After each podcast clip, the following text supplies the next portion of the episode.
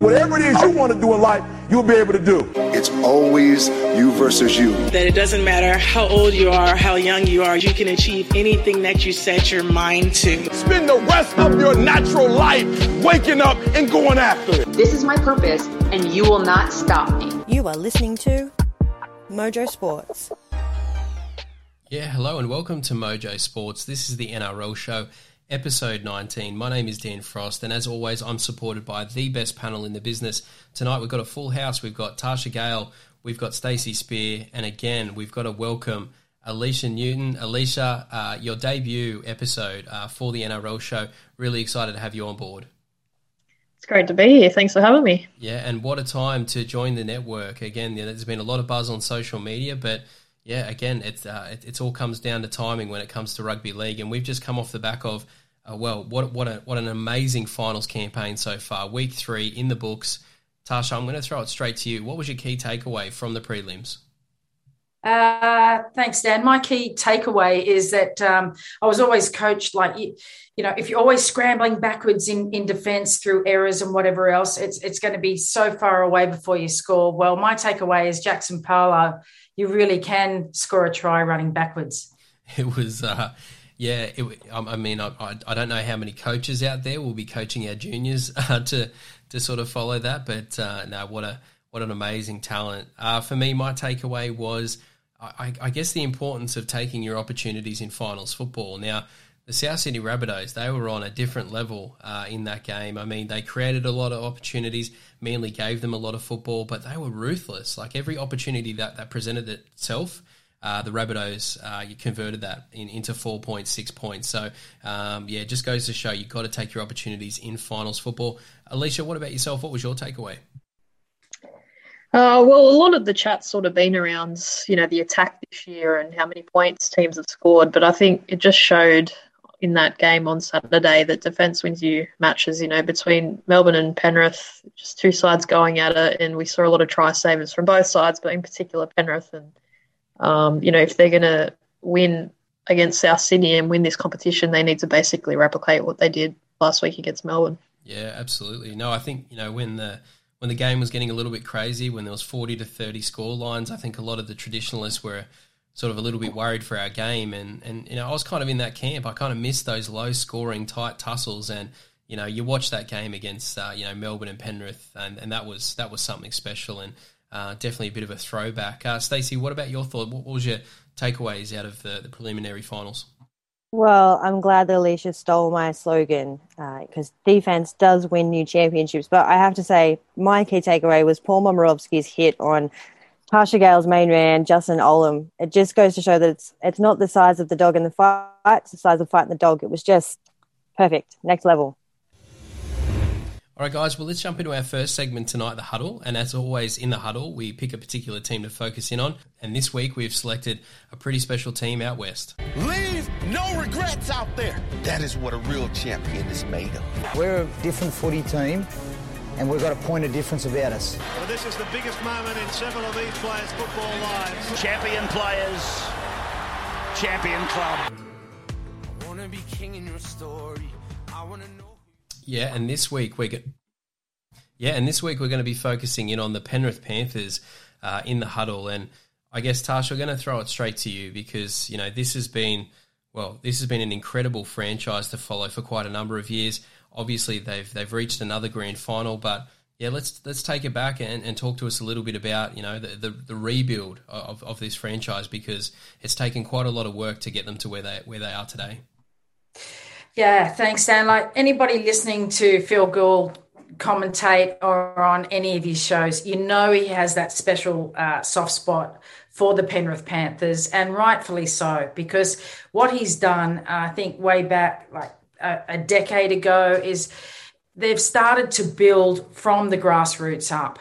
They've um, built their young players through, and it's just it's no flash in the pan or it's no great surprise. The work has been put into the Panthers so that they've got these young players coming through, most of which have played together side by side for a number of years before they crack the NRL.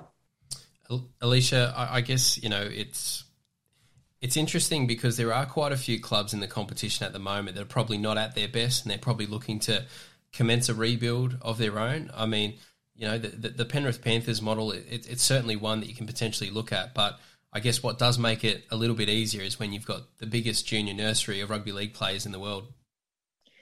Yeah, I was going to touch on that. Look, I um I grew up in Sydney's West, um, right basically near Penrith, and my brothers played in the Penrith Junior District. So, whilst I wasn't a Pan- Panthers fan coming through, I have seen sort of up close just how much they do rely on their juniors and how much they put into that. Um, so every year, you know, the Harold Matt side, SG Ball side would always be up there in the top four, um, and that that's going back a decade. So it's no surprise that all these kids have come through. And to Penrith's credit, they've turned around and they've gone, we really need to invest in this, which is not what a lot of other clubs do. And um, they're just at, at, this point now, it's it's paid off. They're being rewarded um, with guys that have come through from, you know, as we said, a 12, 13 year old. They've all come through together, and a lot of them are local kids, um, so they want to stick around and they want to achieve greatness um, in their area. So Look, it's a great blueprint, but it's it's pretty tricky to navigate unless you've got a unless you are from somewhere like out west where you've got that junior nursery and you can really build on it. But I think it's a credit to the club that they've actually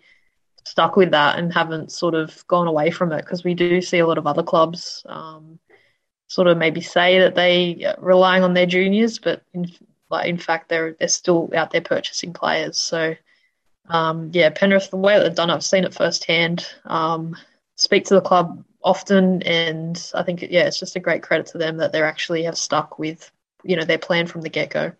And Stacey, you know, you can have all of these nice shiny buildings. I mean, the Centre of Excellence is outstanding, remarkable facilities, but you know, at the end of the day, you've got to go out there and get it done. And, and one guy that I did want to shout out, who I did think had a big influence out there at Penrith, was Garth Brennan. I, I know things didn't end too well at the Gold Coast with the Gold Coast Titans, but you know, he was behind the scenes, and I think one of the things that they spoke about is creating a Penrith Panthers type of football. Uh, you know, and that's something that Garth Brennan had a big influence in in terms of coaching all the NYC teams, the reserve grade teams, winning all of those premierships. He had a big role behind the scenes there in terms of trying to create a Penrith way of winning football games. Yeah, definitely. And I think he's really, you know, he's played a really important role into, you know, obviously laying the future for the long term success of the club. So when Alicia was talking about how hard it is to navigate a system like that, what makes it easier is having a coach that's coached at that junior level and has coached all the same boys through the exact same program. And and I think that's that's a testament to him and it's a testament to um, you know to working with the players and getting the best out of them for the long term for sure. Yeah, actually, funny you say that because I remember talking to Matt Cameron, who is general manager now. He replaced Phil Gould, and um, he was basically saying that a guy like Brian To'o, um, for context, two years ago was not on their radar in terms of basically they write have on a blackboard their 2023 squad, their 2025 squad. Like they just pencil people in as they get re-signed. So Brian To'o he just come from nowhere and suddenly go, oh, geez, we got to now suddenly get the funds to keep him um, and put him in a spot. And that means that another guy is then basically on the outer. You can't keep them all as, as juniors. We know that. We've seen a lot of juniors leave their hometown clubs and it is disappointing. But there's just something about this generation as opposed to the previous one that um, Dan was just talking about before in Tarsha that um, this group just wants to stay together. And we've seen a few guys take big sacrifices money wise um, to to stay. So it's uh yeah, it's it's bright times out there at the moment. Do you think it's part of the culture of like being from out west? Like, you know, and you, and you look at Sydney and, and, you know, the Western divide is so like firmly held strong and they they that area and especially the panthers appeal to that underdog the working class like you know do you think that that's got a little bit to do of why the boys have decided to stay where they are because parts of the area are socially like socially rough and tumble and you know there's a lot of uh, influence from like you know gang violence and stuff like that like it's it's entirely true but you know yeah. these boys look to these NRL players going, "You came from down the street from me, and look where you are." Like, I think that that's that's huge. Yeah, I mean, we hear I, I write stories about um, you know guys that have come from housing commission backgrounds or um, you know they avoided jail growing up, and it's it's frightening to sort of hear, but it's it's also their life, and it's it's um, you know I've lived in the West all my life, and and it's not so bad. It's not as bad as what it seems. But it's uh, yeah, there's real stories out there, and I think. Um, as I touched on before, I just think this generation coming through have all grown up together, and um, you know, unlike the previous gen that that come through the Panther system as juniors, like society's changed, and these guys are just, um, you know, really just wanting to stick together and do something special. Yeah, look, I agree. I think the difference is, um, as Alicia was saying, you come through and you play together and you want to play for your mates. And it's that sort of, uh, I think uh, Peter V'landys or Andrew Abdo was talking about tribalism in sport. And I think out west, you've got that tribalism, that real feeling. And, and when you can get that culture into your team, then, you know, it really does show out on the paddock. Yep, and I guess one of the things that I had circled here for the Penrith Panthers is what makes them great.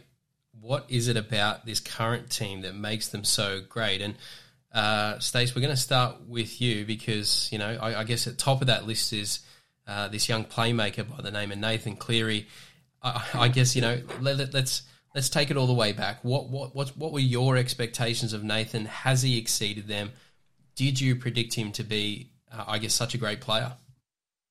I don't think I initially did. You know, when he first kind of busted onto the scene, he was just, you know, the coach's son. You know, he wasn't really. It. I think it grew. It took him a little while to grow into his boots, but his mental game. I mean, obviously having you know the coach as your dad. Obviously, they'd have a lot of roundtable dinner table kind of chats. And, you know, I think that Ivan Cleary is one of the best strategic minds that there is in coaching. So, and you can tell that Nathan has picked that up. Just the way that he looks at the game is completely differently. So he's looking like four or five plays ahead. He's looking at the next score before it's even happened. So, to see his development, um, he's exceeded my expectations, and I think many people's definitely. Yeah, look, Stace, I couldn't agree with you more. You look at um, Ivan Cleary as a coach, and he's calm you look at his son as a as a captain and as a halfback and he's calm. And quite often when you come in as the coach's son or the coach's daughter as we spoke about with jasmine strange um, same sort of thing. It's almost like you've got to be that little extra bit better to prove yourself that you're not just you know the the prodigy or the the the son of the coach. Well, the reality is as well growing up in the lower grades, Nathan wasn't the best halfback in, in, the lower grade system either. He's actually had to work really hard. You know, it wasn't a case of oh, you're Ivan's Ivan Cleary's son, you're in the side. So the thing that I like about that is as well, he sort of he came into first grade um, without Ivan, and then he sort of had a couple of years without Ivan, and, and really that's when we saw a bit of a glimpse of what he can do, and the signs were there, you know. But now it's just really coming out, um, and I'm sure Ivan's had a massive play in that, and the guys around him. But yeah, I think it's important to note that you know Nathan wasn't, as far as I'm aware, I never actually watched him play myself, but he wasn't the best halfback coming through the system at Penrith. Uh, Alicia, another player that I wanted to pick out was his little halves partner there in Jarome Luai. Now. I, I guess one of the things we are seeing with these halves is just the yin and the yang. You know, the different types of plays working really, really well in the game at the moment. Yeah, it's funny listening to Jarome talk when Nathan was out with that shoulder injury um, a, month or two ago. He's just saying how much he missed him out there. Like you, you don't realize, I guess, until they're not there, um, what they sort of do for you. So, and Jarome struggled a little bit this year. I think he'll be the first to admit it. You know, post Origin, he hasn't been his normal self, but I, I thought he showed pretty good signs on the weekend. He was fired up he had his mate Brian out there with him. I think those two, you know, as a combination worked really well, just getting the rest of the side up. So yeah, he um, it's the perfect combination that left foot, right foot um, works to a treat, and you know I think, um, yeah, I just think he takes a load of pressure off, and Nathan takes a load of pressure off Jarome, and um, you know it was always going to take a couple of weeks for them to get back and, and firing. And I think I, I feel kind of bad because we've given Luai such a rough trot over these last couple of weeks. You know, we've, we've said how he's not playing in his game, how we just want him to play like he did, um, you know, when he was playing Origin. And, you know, I was reading a couple of interviews um, from him, and he was just saying that, you know, he, he just needed to be able to play free. And that's what Nathan does for him. You know, there was just, you know, we were spoken about it before, you know, he's just not that kind of player. And that's okay because the type of player that he is is so electric anyway. He doesn't need to be the all. He just needs to do his job. And when he does his job to the best of his ability, he's unstoppable. Yeah, and, and I think the youth comes through in the pen, in the in the Panthers side as well, not just Luai, but the difference between their best and their worst. There's a little bit of a gap there at the moment. Outside of Nathan Cleary, he's very consistent, but for Jarome, I just think he probably wants to sort of narrow that. Um, you know, obviously in the grand final, but certainly over the next few years uh, as he tries to become a more consistent player. Okay, Tash, the, the last player that I wanted to touch on is a player who we're thinking about getting t-shirts made to kind of, I guess, lift his profile uh, even more. And uh, just a player that we love here at Mojo Sports, and that's Dylan Edwards. Now, we say that because he just does not get the raps that the other big-time fullbacks get in the game. But look, eventually we're going to have to give this guy some credit because his final series, he's been one of the best on the field. Yeah, Dan, he has. And look, the competition is out there. There's so many shiny, shiny fullbacks that uh, poor old Dylan sometimes does, you know, get a little bit lost and fly under the radar. Um, but no, he's front and center out there. He's um, playing in the grand final. He is. Um, he's had a solid final series, and um, look, despite the um, the blonde hair, um, I think he'll shine out with his skills this weekend. I've got a bit of a story about Dylan if I if I got time to share it. But when he first came into grade, he could not string words together talking to you in an interview. It was it was just so painful. He didn't mean it, but he just he, he was so nervous and anyway, but since then he has just blossomed both on and off the field in in that regard. Like he um happy to have a chat, but he's not fussed at all with, you know, not being up there with the top, you know, echelon of fullbacks in terms of people talking about him. He's happy to go about his business and I think he's a very underrated player and somebody that support play wise we saw um, when Penrith last played South Sydney. There was a couple of line breaks there that um, Dylan Edwards is usually there on the spot, you know, support play, but um, they had Stephen Crichton at the back that night and it just wasn't there. So I think everyone, uh, I guess, outside of that club um, underestimate how much Dylan Edwards is to that side, and um, but certainly those guys in the Fort walls know what he brings to a, to a footy club. All right, guys, well, let's jump into our next segment now the match. The most anticipated match in history, ladies and gentlemen. Uh, let's get ready to rumble!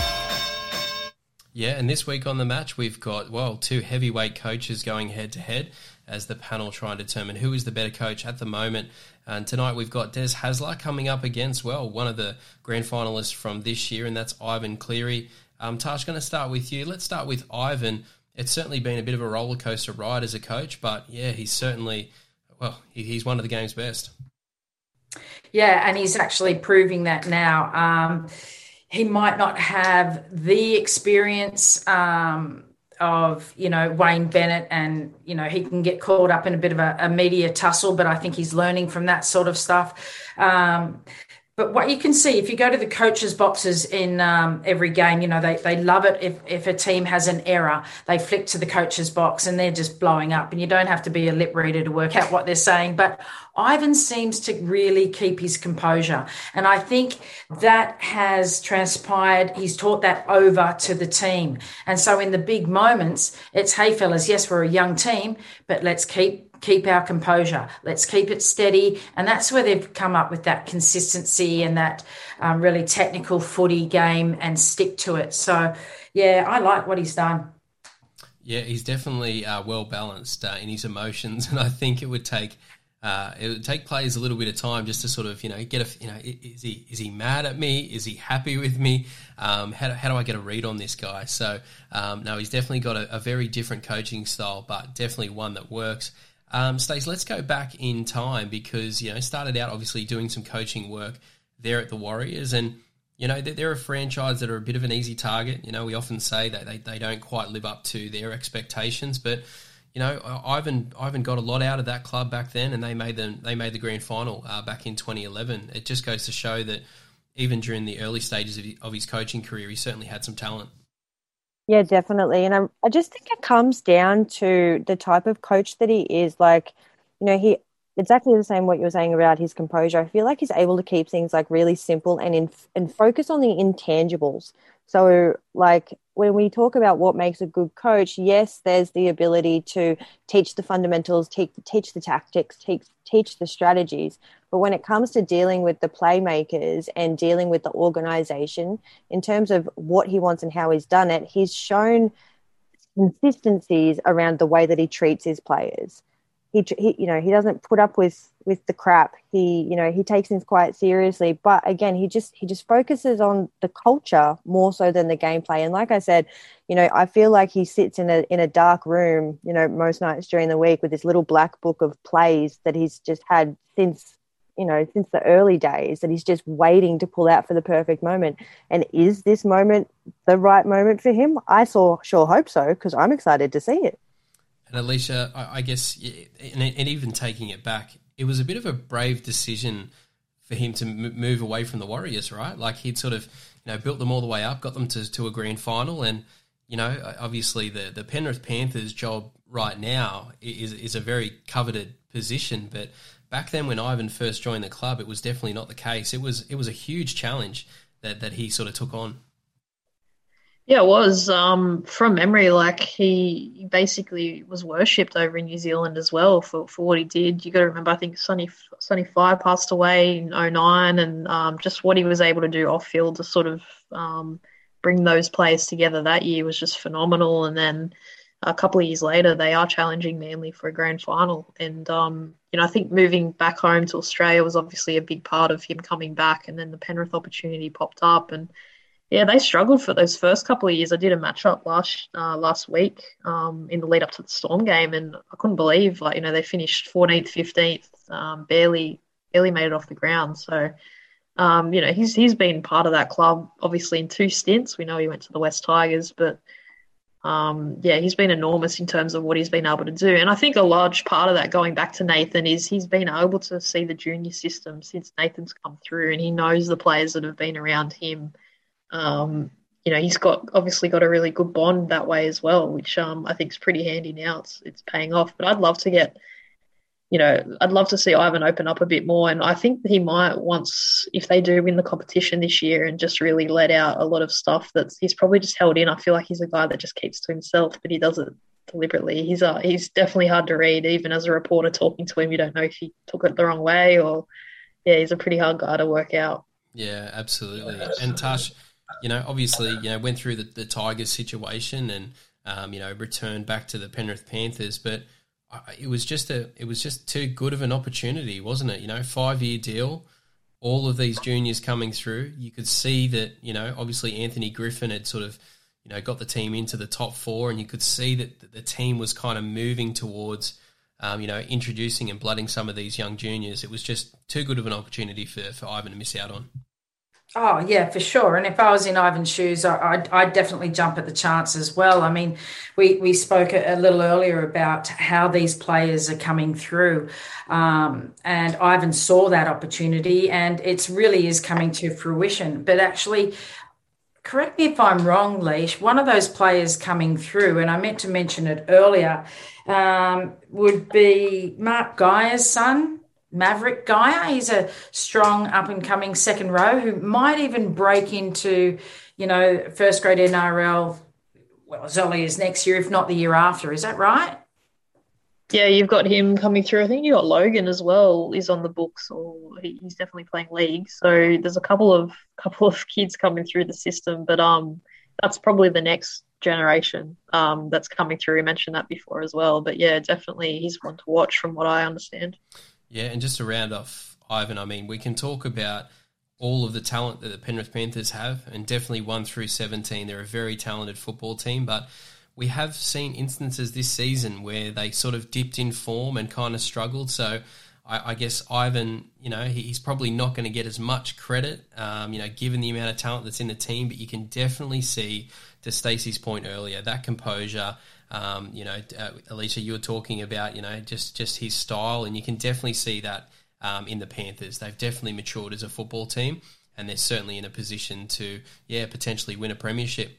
All right, guys. Well, let's jump over to his competitor tonight, and uh, well, we, we talk about uh, you know the emotions of coaches, uh, and and this fella Des Hasler. Uh, Tarsha, going to start with you. Um, you know, a lot's been written about Des over the years, but you know, if if you if you strictly look at his coaching record, he, he's going to go down as one of the all time greats. He is. His coaching record is outstanding, and he consistently moves through different different clubs, bringing success. But every there's this aura about him, like being the nutty professor, and um, I think he's the master of building the mentality. You know, everybody loves to hate Manly. Everybody hates us, mate. They hate us. So I love the way he inspires his players through there, but he really is. He lives and breathes and loves his rugby league so much so. I, I believe that um, there's a, one day a week that the players at Manly have that they call a Des free day, and Des is not allowed to approach them on that day, and that's Des Hasler.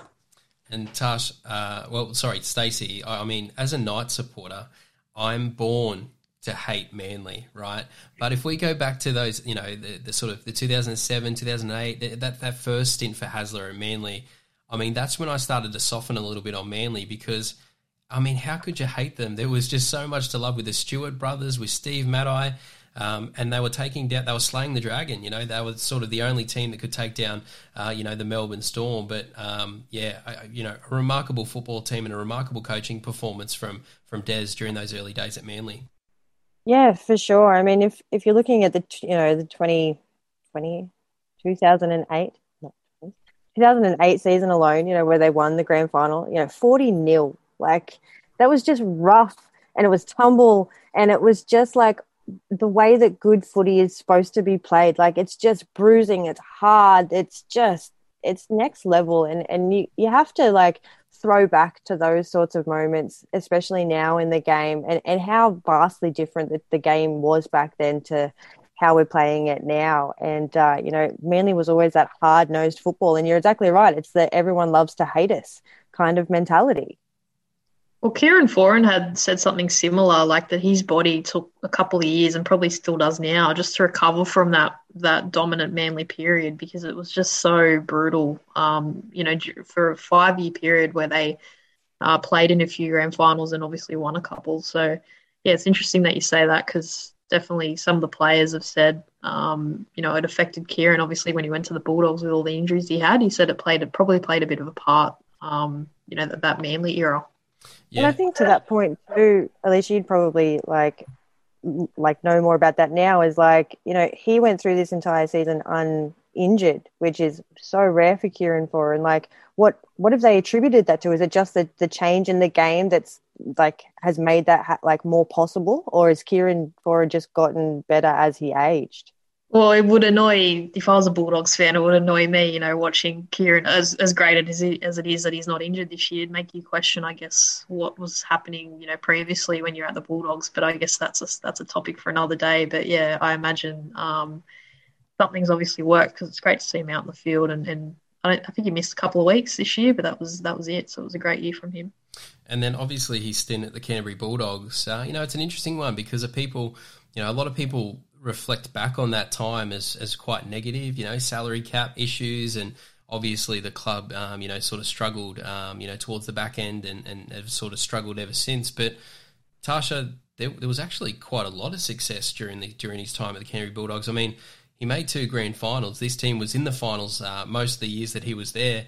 Um, you know, I, again, it's, it's probably something where history, you know, it's just kind of it's I guess the narrative has been written a little bit differently now, but yeah, another successful period for Des when you really look at it there at Canterbury. Yeah, it was like Des was there 2012 to 2017, and uh, the Bulldogs were consistently in the finals. They did go very, very well, but then, as you know, sorry, Leish, but as as the media and the journos do tend to cover, they do sensationalize things. So all of a sudden, the problem with the salary cap foreshadows his you know, his his performance. All right, guys. Well, let's have a look at uh, the current state of play because you know, the thing with Manly is they've always had in modern times, you know, with Des coming back to the club, they've always had the talent, but typically so injury riddled. Obviously, their star player Tom Trbojevic, um, you know, obviously all the hopes and dreams there uh, at Manly have rested on him, and he's been injured quite a lot. But so has the squad. Um, but you know, I, I guess Stacey, going to you on this, you know, th- this is this has been a really impressive job that Des has been able to do in the modern era because Manly don't have the facilities. They have been injury riddled in the past. He's been able to bring all of these players together, and you know, a lot of youngsters, a lot of young kids coming through. It, it's been it's been a really impressive job from Des. Yeah, definitely, and and I think nothing sums it up more as to when you were watching the Manly South game and, you know, Des just lost his shit. Like, and you can imagine that kind of spray coming at you as a player, you know, and it's not, but at the same time, the players still rate him so highly, and every player that's ever played for him rates him so highly as a coach, as a as a great motivator. And whether that's the play like the old boys used to just strap your big boy pants on and go in there and get it done, I mean, that must work for a lot of people, that's for sure.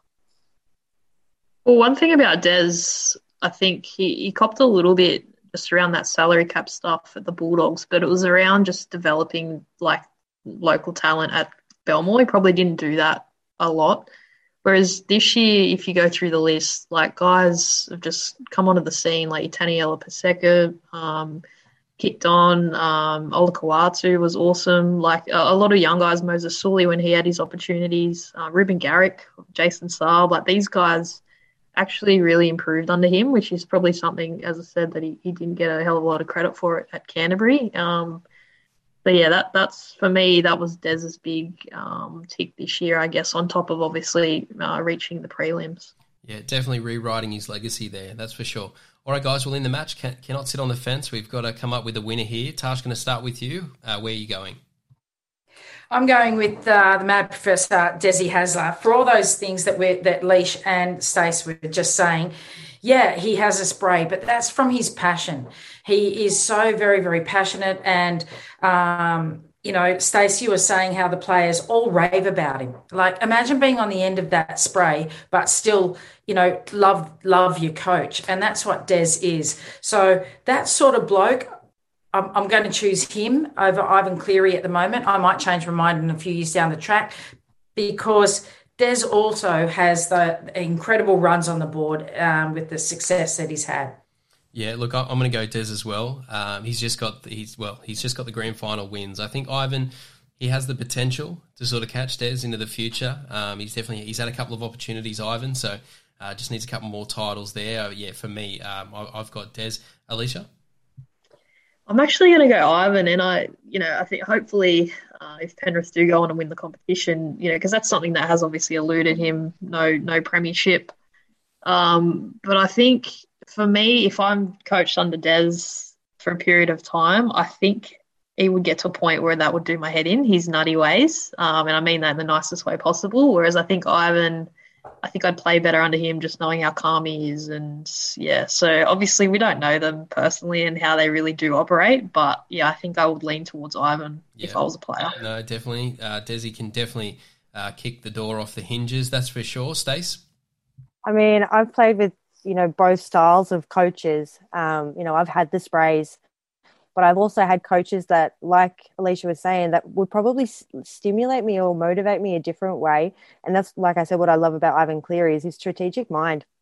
So I'm just actually waiting for him to pull this this magic play because I've been seeing it over the course of this season. They've been working on these little tiny separate incidences of plays that I can just see will lead up to when that opportunity strikes. They're going to pull it out, and I, I fully believe it with my heart that he's got this little book and it's waiting to happen. So I I, I want to see it. Um, and I hope that the moment comes that they can orchestrate, you know, the moment of this brilliantness um, I'm so looking forward to it. But I'm going with with Ivan on this one. All right, guys, let's jump into our final segment of tonight, Rapid Fire. And we're going to talk all about that and a whole bunch of other things. What you need to know tonight. Sincere apologies to Matt Damon. We ran out of time for him tonight. We'll get him on the air again soon. So finish your whiskey Oh, my boss is singing closing time. Maybe that's what you're hearing. Yeah, and this week on Rapid Fire, pretty easy question. Who is our player to watch in the grand final. Uh, Stace, going to start with you. I'm going to go with the man, Nathan, Nathan Cleary. I mean, um, you know, we've spoken about how he's so composed when he needs to be, but I feel like he's been holding something back on purpose. Um, you know, there's been times during the season where you, you know, you'd have, especially after coming back from, um, you know, the injury that he had uh, in his first couple of games back, you kind of expected him to stay a little bit quiet, but he didn't. You know, he scored a couple of tries. He was taking on the line really strong just to show that he could. And I think that that's super important, especially after the game that they just played um, against the Storm, that he's now got to prove the next one.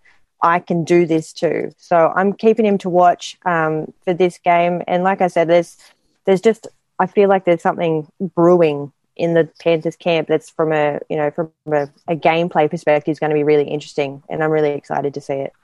Yeah, look for me, I'm going to go with uh, Brian To'o. Uh, I think you know he's you can definitely see the impact uh, when he's not in the team and he's battling battling a little bit of an injury. Um, I think once it's all said and done, I think it would be interesting to get a little bit more insight into that injury because I think you know what he's able to do is is, is quite remarkable. And the fact that I'm saying a winger definitely uh, says a lot about the modern game in 2021 because he is he's something special. Alicia, what about yourself? Uh, I'm going to go with Cody Walker. I think he's just got the monkey off his back um, in the prelim, obviously winning last week. And I think for him, we know he's a little bit shaky on the big stage at the origin level. And obviously, grand final is such a different ball game. So for the Rabbitohs to win, they definitely need Cody Walker firing. And he showed some great signs. And, and equally, just with Adam Reynolds, obviously, we know he has a bit of a groin injury. So um, look for Cody Walker to to really take the heat off him and, and I guess go hard down that left edge. Yeah, absolutely. Tash?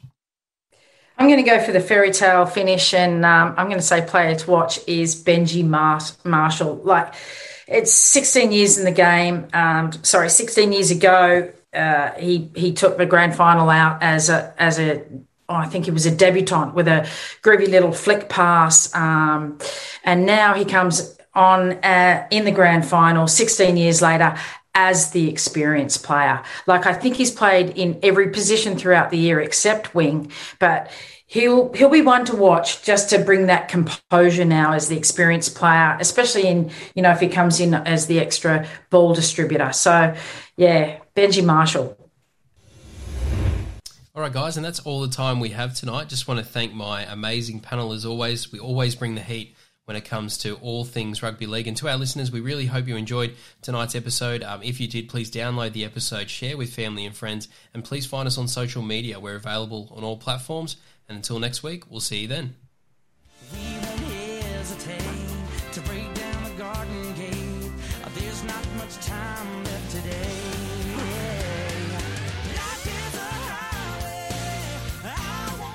You have been listening to Mojo Sports. Thank you for your support. It is very much appreciated. The team and I are trying to build something a little different here, so everyone's support is very much appreciated. Continue to support the podcast, download, subscribe, check out our social media channels, give us a follow, and be sure to tell your friends about Australia's best kept secret. This is Mojo Sports.